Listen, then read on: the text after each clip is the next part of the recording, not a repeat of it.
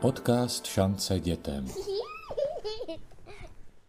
V rámci našeho podcastu už jsme probrali takzvan zaopatřovací příspěvek, který má pomáhat mladým dospělým z náhradní rodinné a nebo ústavní péče vystudovat nebo se postavit na vlastní nohy. Dnes se podíváme přímo na to, jak vypadá vstup do života z jejich perspektivy a zda existují i další možnosti podpory.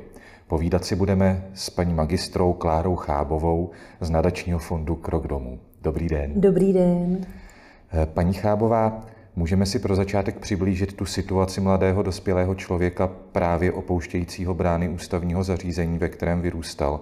Jaké má jistoty a jaké nejistoty na něj naopak doléhají? Já si myslím, že asi úplně taková nejzákladnější věc, se kterou se mladí dospělí potýkají, je eh, ta samota obrovská, protože oni vlastně vyrůstají, tráví dětství ve velké komunitě, kde se pořád něco děje, mají kolem sebe pořád hrozně moc lidí a najednou vlastně ve chvíli, kdy opustíte brány toho pobytového zařízení, tak jsou sami.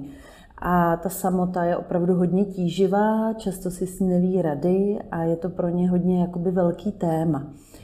E, to bych řekla, že je taková docela důležitá věc. A potom, co tam ještě vnímám jako um, hodně silný okamžik, oni vlastně ve chvíli, kdy odcházejí, tak začínají pátrat po svých kořenech, vlastně po svojí identitě Hodně často vlastně ty vztahy s těma rodinama nebývají úplně v pořádku nebo bývají nějakým způsobem narušené. Mm, ty děti mnohdy nemají informace třeba o svých sourozencích, o svých rodičích, to je taky další věc. Takže oni ve chvíli, kdy opouští to pobytové zařízení, tak vlastně začínají hledat tu svoji identitu, začínají pátrat po rodičích, po rodině, a je to pro ně vlastně jakoby velký sousto, protože oni v tu chvíli eh, by měli spíš řešit práci a bydlení a to, aby vlastně se dokázali postavit na vlastní nohy. Ale tím, že mají vlastně tyhle, ty, tyhle ty témata a ta jsou nespracovaná, tak fakt je to stojí jako hodně úsilí, hodně energie a, a hodně vlastně sil. Mhm. Dokáže ten ústav právě na tenhle šok nějakým způsobem připravit, alespoň částečně, nebo děje se to, že ty ústavy připravují na to, že ten šok nastane? Ono vlastně je to hodně různý a je to vlastně zařízení od zařízení. Jsou opravdu jako pobytový zařízení, který uh, tu přípravu opravdu dělají jakoby od podlahy, dělají poctivě, uh, řeší opravdu trauma toho dítěte, protože my se musíme podívat vlastně na začátek úplně toho příběhu, a ten příběh začíná ve chvíli, kdy to dítě je odebraný od mámy a od táty. A vlastně my ve chvíli, když to dítě neošetříme, ne, ne, ne, nepokusíme se vlastně nějakým způsobem minimálně trošku zaléčit to trauma z toho odebrání, tak potom vlastně je strašně těžký s tím dítětem pracovat ve chvíli, kdy je, jakoby je dospělý a má se postavit na vlastní nohy. Takže některé ty pobytové zařízení tomu vlastně přistupují opravdu jakoby od počátku toho příběhu. A samozřejmě na přípravě se podílí i sociální pracovníci, podílí se na tom i neziskové organizace.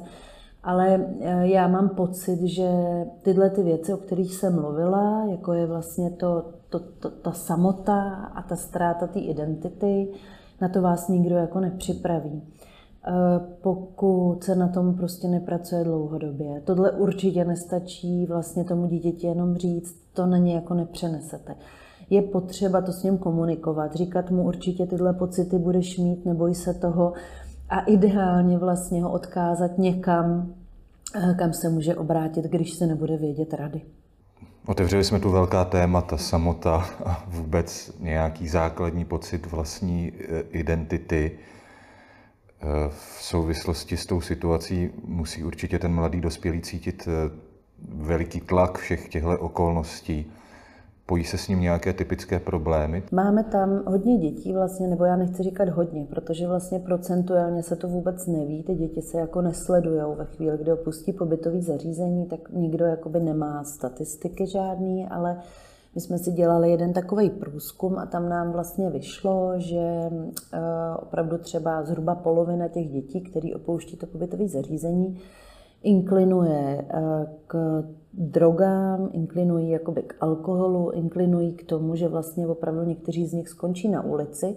A je to z toho důvodu, že opravdu neví, často hledají ty komunity mimo to pobytové zařízení. A ty komunity přicházejí vlastně eh, a přinášejí většinou drogy. Takže my se snažíme jim vlastně říkat, jasně, můžeš být sám, můžeš se cítit sám, je to jako jasný, je to přirozený, ale zkusy najít jakoby jinou komunitu. Nemusíš brát drogy proto, aby s tebou někdo jako kamarádil, aby tě jako zahrnul do toho svého jako okolí.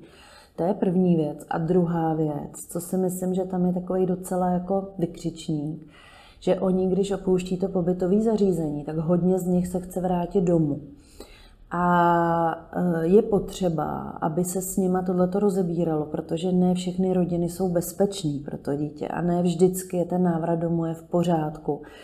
A to dítě musí znát a vědět ty nástrahy, které ho tam vlastně čekají. A my máme hodně mladých dospělých, není jich málo, kteří se vrátili domů a potom si vlastně na tu rodinu brali peníze, brali si půjčky, protože vy pořád si chcete jakoby zavděčit, chcete, aby vás měli rádi. A opravdu máme případy, kdy ten mladý dospělý si vzal půjčku, půjčky, ty peníze dal třeba mámě nebo tátovi, to je jedno, a vlastně se z toho do dneška ty děti jakoby nevymotaly, protože ty půjčky většinou jsou um, u společností, které nejsou úplně jakoby seriózní, takže se tam zamotají do obrovských jako dluhů. A opravdu můžu říct, že těch dětí není málo, který takhle skončí. Takže tady já vidím ty nástrahy a myslím si, že to jsou věci, které je potřeba s nima řešit a nebát se s nima o tom mluvit. Protože často vlastně, když si s nima povídáme, tak oni jako mají pocit, že je pořád každý chce jako ošetřovat, obalovat, aby jako se cítili bezpečně, ale e, žít v té nevědomosti a nemít ty informace si myslím, že je mnohem jako víc rizikovější. Naznačili jsme teď, že s tou mládeží lze mluvit, orientovat i v tom problému, ale já se ještě zeptám, než se dostaneme k těm různým řešením a způsobům pomoci, k tomu zdá se v podobné situaci může ocitnout i mladý člověk z náhradní rodinné péče. Teď mě napadá především pěstounská péče. Mm-hmm, určitě. My vlastně uh, určitě vlastně pracujeme i s mladými dospělými, kteří prošli pěstounskou péčí. A není jich samozřejmě taky málo, protože v těch programech tyhle děti máme. A tam vlastně uh, to opravdu hodně, hodně moc záleží na tom vztahu mezi tím dítětem a tím pěstounem. Pokud tam uh, dojde k tomu, že to dítě důvěřuje pěstounovi, ten vztah je opravdu jakoby založený na nějakým fakt jako mm, troufnu si tvrdit, jakoby na, na, za, na, za, na založený na nějaké důvěře, na tom, že to dítě se tam mělo dobře, že se tam cítilo bezpečně, tak vlastně spíš s něma řešíme potom právě práci, bydlení, tu orientaci na tom trhu trošku.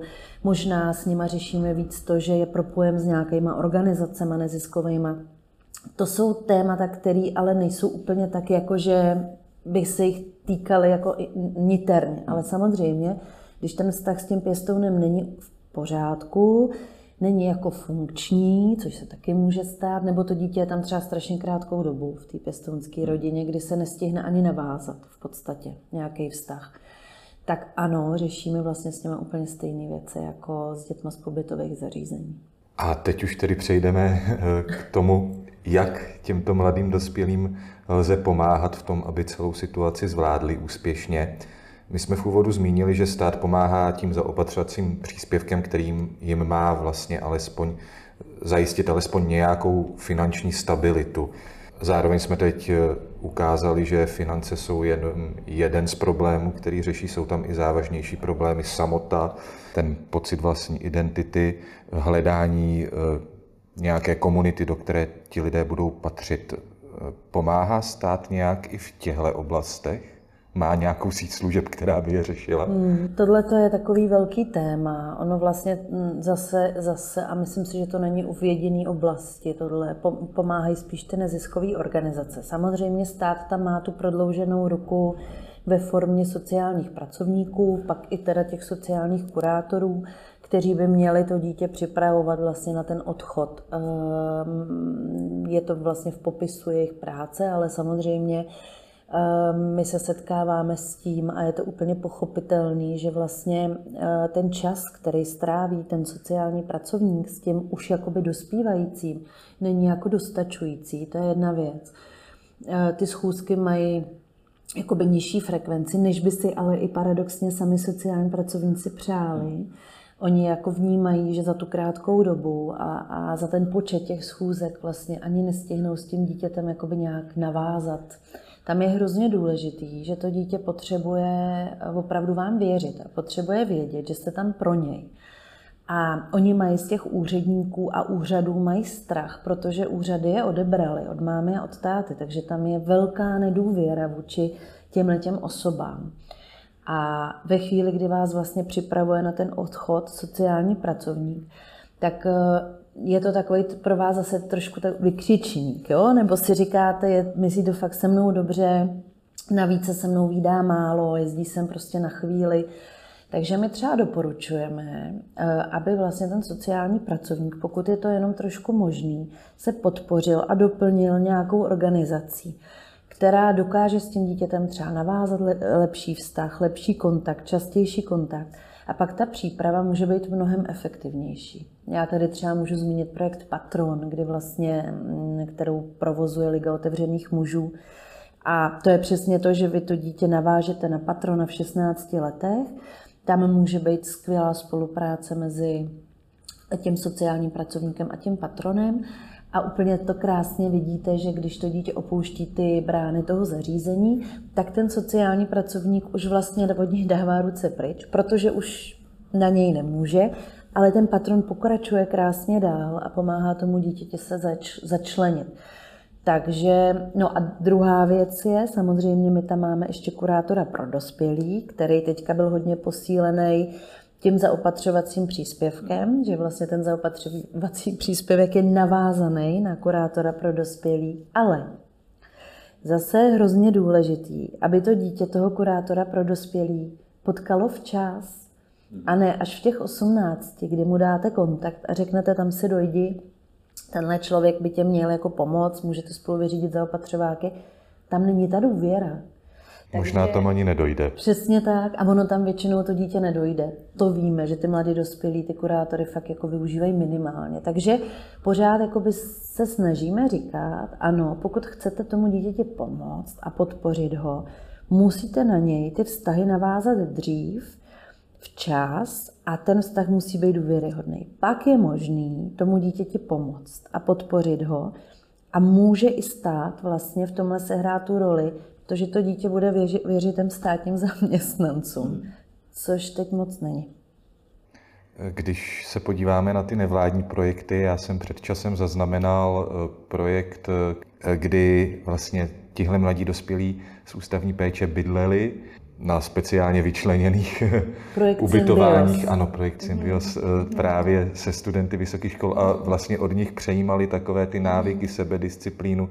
A takové máme těchto projektů napříč republikou víc? Vůbec.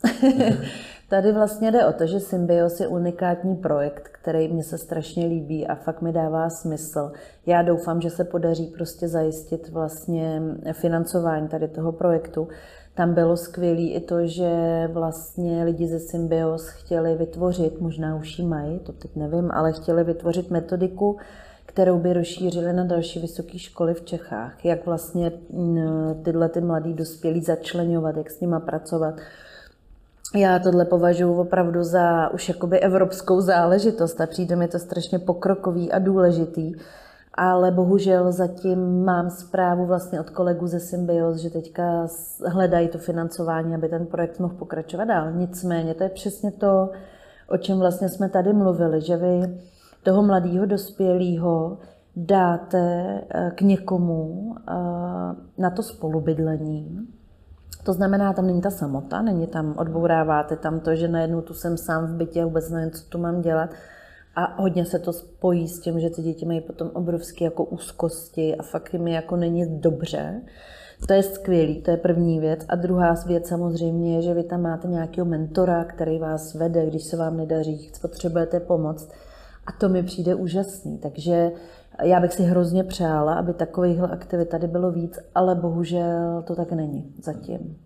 A přijde mi, že hodně tohle vlastně, eh, tohle to vlastně hledání bydlení a práce, tohle všechno vlastně realizují ty kolegové z neziskových organizací, ať, ať je to prostě Don Bosco, Pestaloci, Letní dům, Janus, to jsou organizace, které já nesmírně obdivuju, mají velikou trpělivost, jsou fakt jako eh, a dělají neskutečně práce jako pro ty klienty, ale mm, myslím si, že jich je málo, těchto těch lidí nebo organizací. Protože se přesně nebavíme jenom o, dě, o dětech, který prošly pobytovým zařízením, ale bavíme se o dětech, který prošly pěstounkou a bavíme se ale i o dětech, který měli hrozně slabý sociální rodinný zázemí a mají úplně stejný problémy vlastně. Jako... Že je tam velký přetlak hmm, té poptávky přesně vlastně. tak. My jsme tady teď vyjmenovali eh, některé služby, u kterých eh, říkáte, že vlastně jsou to ty služby, které tady přesně chybí, eh, kdy je to ta pomoc, kterou ti mladí dospělí přesně potřebují. Zároveň jste nedávno vydali průvodce společně po svých, který, pokud se nemýlím, je určen právě pro provozovatele jak tedy pro ty sociální, pro ty kurátory, sociální pracovníky, mm-hmm. tak ale i pro provozovatele podobných služeb. Co je cílem toho průvodce? Mm-hmm. My jsme vlastně, já jsem měla dlouho pocit, že, nebo my s kolego, kolegama, ale myslím si, že ten pocit sdílíme tak jako napříč těma oblastma, napříč úřadama, neziskovými organizacemi, že vlastně se moc jakoby nikde ne, nenajde, eh, nebo nevíte, nezjistíte těžko, jak pracovat s mladým dospělým. Co, co to vlastně je za bytost? Kdo to je? A teď máte různé knížky a různé publikace a můžete si ty informace poskládat. A já jsem měla hroznou jako potřebu vlastně eh, dát tomu nějaký rámec a vlastně mm, dát tomu i nějaký styl, aby ty lidi si to dobře přečetli, uměli to pochopit. A my jsme vlastně vydali průvodce, který popisuje pět základních témat. Máme tam přesně sebehodnotu, jsou tam vztahy, je tam terapie, máme tam práci a bydlení. A my jsme se snažili vlastně do každého toho tématu dát to podstatné. To znamená, pokud chcete, aby to dítě žilo spokojený život, až bude velký, tak je potřeba vyřešit tohle. A musíme začít přesně tou sebe, sebe, sebevědomím, identitou. Pojďme se na to podívat. A jak? To samé tam máme vlastně v terapii. Ne každý dítě tu terapii chce, ne každý ji třeba potřebuje, anebo ty děti se těch terapií bojí, mají pocit, že jsou jako blázni, nebo že... Takže my se snažíme v každé té oblasti to vysvětlit vlastně tak, že tohle to dítě potřebuje, aby jsme z něj měli vlastně spokojeného dospělého člověka a co můžete udělat pro to, aby se to povedlo. Takže ta knížka by měla být takový manuál, takový návod na to dítě, když to takhle řeknu. A mně se hrozně líbí na tom to, že vlastně e, jsme to v podstatě, ty témata nebo ty oblasti, když jsme si je definovali, tak my jsme to vlastně, my jsme oslovili fakt lidi, odborníky, kteří v tom pracují jako celoživotně a mají neskutečné jako postřehy a, a my jsme vlastně poprosili, aby nám ty témata zpracovali. Takže já, když si to jako, když to přečtete, tu knížku, můžete si ji číst po částech, nebo si můžete vytahovat jenom ty pracovní karty, které tam třeba jsou, tak vlastně byste měl pochopit, jak se tenhle ten člověk cítí, který vyrůstá bez mámy a bez táty, co ho nejvíc trápí a měl byste vlastně zjistit, jak na to, aby tenhle mladý člověk dokázal prožít spokojený život. Takže pro mě, jako já tam určitě mám někde, mi tam vysí takový to, že ještě musíme asi udělat druhý díl, protože tam těch témat zůstalo hodně, který bychom rádi ještě uchopili. Já mám třeba hroznou radost, my teďka dělali jsme celý červen, celý květen a chystáme se ještě na podzim. Objíždíme všechny kraje vlastně s touhle publikací, představujeme ji, říkáme, jak s ní pracovat. A já mám hroznou třeba radost teďka od toho května, kdy to děláme, ty workshopy, tak máme třeba nějakých tisíc jako stažení té knížky a hrozně moc té publikace jsme už jako rozposlali, že vlastně, když odjíždím z toho workshopu, tak tam vidím, že je o to zájem, že ty sociální pracovníci fakt nás jako poslouchají, že se fakt ptají a že ty témata nebo ty články fakt jim jdou jako mluvím jako z duše, když to takhle řeknu. Je přesně třeba ty reakce jsou tohle přesně jsme Na to jsme narazili v praxi a vůbec se s tím třeba nevíme rady. Takže já z toho mám velikou radost a cílem je, aby to vlastně používalo co nejvíce lidí. Může být ta publikace užitečná i samotným těm mladým dospělým, že jim pomůže pojmenovat si ten, tu svoji situaci? Jo, my jsme tam právě dali ty pracovní karty, které jsou pro mladý dospělí, ty nejsou úplně tak pro ty, pro ty lidi, co s nima pracují. A ty pracovní karty vlastně jim odpovídají na jejich otázky. A vlastně je směřují a uklidňují. Máme tam prostě pracovní kartu vztahy. A e, tam jim říkáme, máš strach navázat vztah, je to v pořádku. Takový ty věci, které oni vlastně potřebují slyšet, kdy potřebují být jakoby ujištění a uklidnění, že se to neděje jenom jim, že oni nejsou divní a nejsou prostě e, není to jejich vina, jako tím, že nemůžou být maminkou a tatínkem že vlastně každá ta pracovní karta je zaměřená na nějaký téma, ale mluví jejich jazykem a je hrozně, já jsem strašně vděčná, že vlastně na tom průvodci eh, nám, eh, nebo s tím průvodcem nám pomáhali mladí dospělí, pětičlená, strašně silná skupina a bez nich by to nebylo. Prostě, víte, oni vždycky tyhle ty děti, které těm prošly, protože já jsem v děcáku nevyrůstala, a třeba, ať to bylo doma, jaký to bylo, furt jsem měla mámu a tátu a vlastně oni vás vracejí úplně jako do té reality. Vy si něco jako řeknete, co by tak mohlo fungovat, co by mohlo platit? A oni řeknou, takhle to vůbec ale není, co blbneš, takhle my se vůbec necítíme, tohle se vůbec nám nedělo, jako naopak, my jsme řešili tohle a já úplně koukám, že bych na to nepřišla, takže jsem hrozně vděčná, že oni jsou ochotní s náma chodit na tyhle ty různé workshopy, do pracovních skupin k průvodci, že sdílejí ty své příběhy, jdou z kůží na trh a vlastně díky nim, ale to má tu hodnotu. Má to tu, tu pravdivost, tyhle ty věci, ty programy a projekty. Já jen dodám, že publikace je zdarma ke stažení na stránkách nadačního fondu Krok domů a odkaz naleznete i v popisu podcastu. Na samotný závěr bych se zeptal, Teď z perspektivy toho mladého dospělého, když opouští teda brány toho ústavního zařízení, jak by vypadala ta ideální mapa jeho cesty, tak aby ta cesta byla co nej, nejhladší a vyhl se všem těm úskalím, které jsme mm. zmiňovali, případně vyřešil všechny ty problémy, mm. které se s ním nesou. Podle mě hodně důležitý je, že by měl vědět, kam má jít, kde má střechu nad hlavou, že by prostě měl mít minimálně nějaký typy, kam se může obrátit, kde se může třeba zeptat. Eh, měl by vědět, jestli je bezpečný jít domů nebo ne zpátky. Tohle by měl mít tyhle informace prostě. To je první věc, mít střechu nad hlavou. A druhá věc je pokusit se, ještě když je v tom pobytovém zařízení, na něj navázat práci nebo brigádu. Protože vy ve chvíli, kdy opustíte to pobytové zařízení, tak musíte někde začít platit nájem, potřebujete si někde koupit jídlo a nemáte ty prostředky, takže je důležitý určitě mít, pokusit se na něj navázat práci nebo brigádu, aby vlastně on už měl nějaký návyk možná z té brigády, z toho pobytového zařízení a věděl. Takže to jsou dvě úplně základní věci, které ideálně, když ten mladý dospělej, tak by měl mít prostě vědět. Měl by vědět. A co je další věc, eh, myslím si, že je strašně důležitý, aby pokud se nám nepodaří nějakým způsobem během jeho cesty, během toho dětství zaléčit nebo vyléčit, to ne, nemůžeme vyléčit nějaký šílen trauma, to nejde, ale zaléčit, podpořit ho, tak si myslím, že by měl mít kontakt určitě na nějakého terapeuta, psychoterapeuta nebo neziskovou organizaci, kam může přinést to své trápení, může má někoho, s kým, s kým si o tom může povídat, jakoby nějaká forma terapie určitě je hrozně důležitá. E, oni to třeba nevyužijou hned, ale jenom aby věděli, že můžou, že to je v pořádku a že může přijít situace, kdy opravdu ten terapeut jim může hodně pomoct. Takže to jsou pro mě ideální jako e, takový ideální model aby byli vyzbrojení a vyzbrojení v uvozovkách a věděli, kam mají jít. A věděli, že nejsou jako sami, že ta síť tam je a jenom, aby měli nějakou možnost nebo věděli, kam se fakt obrátit. To je strašně důležitý. Mě v tomhle kontextu napadá, vy jste zmínila, že vám pomáhali s tou zmiňovanou publikací mm. právě tihle mladí dospělí, který, kteří si eh, tímhle vším prošli.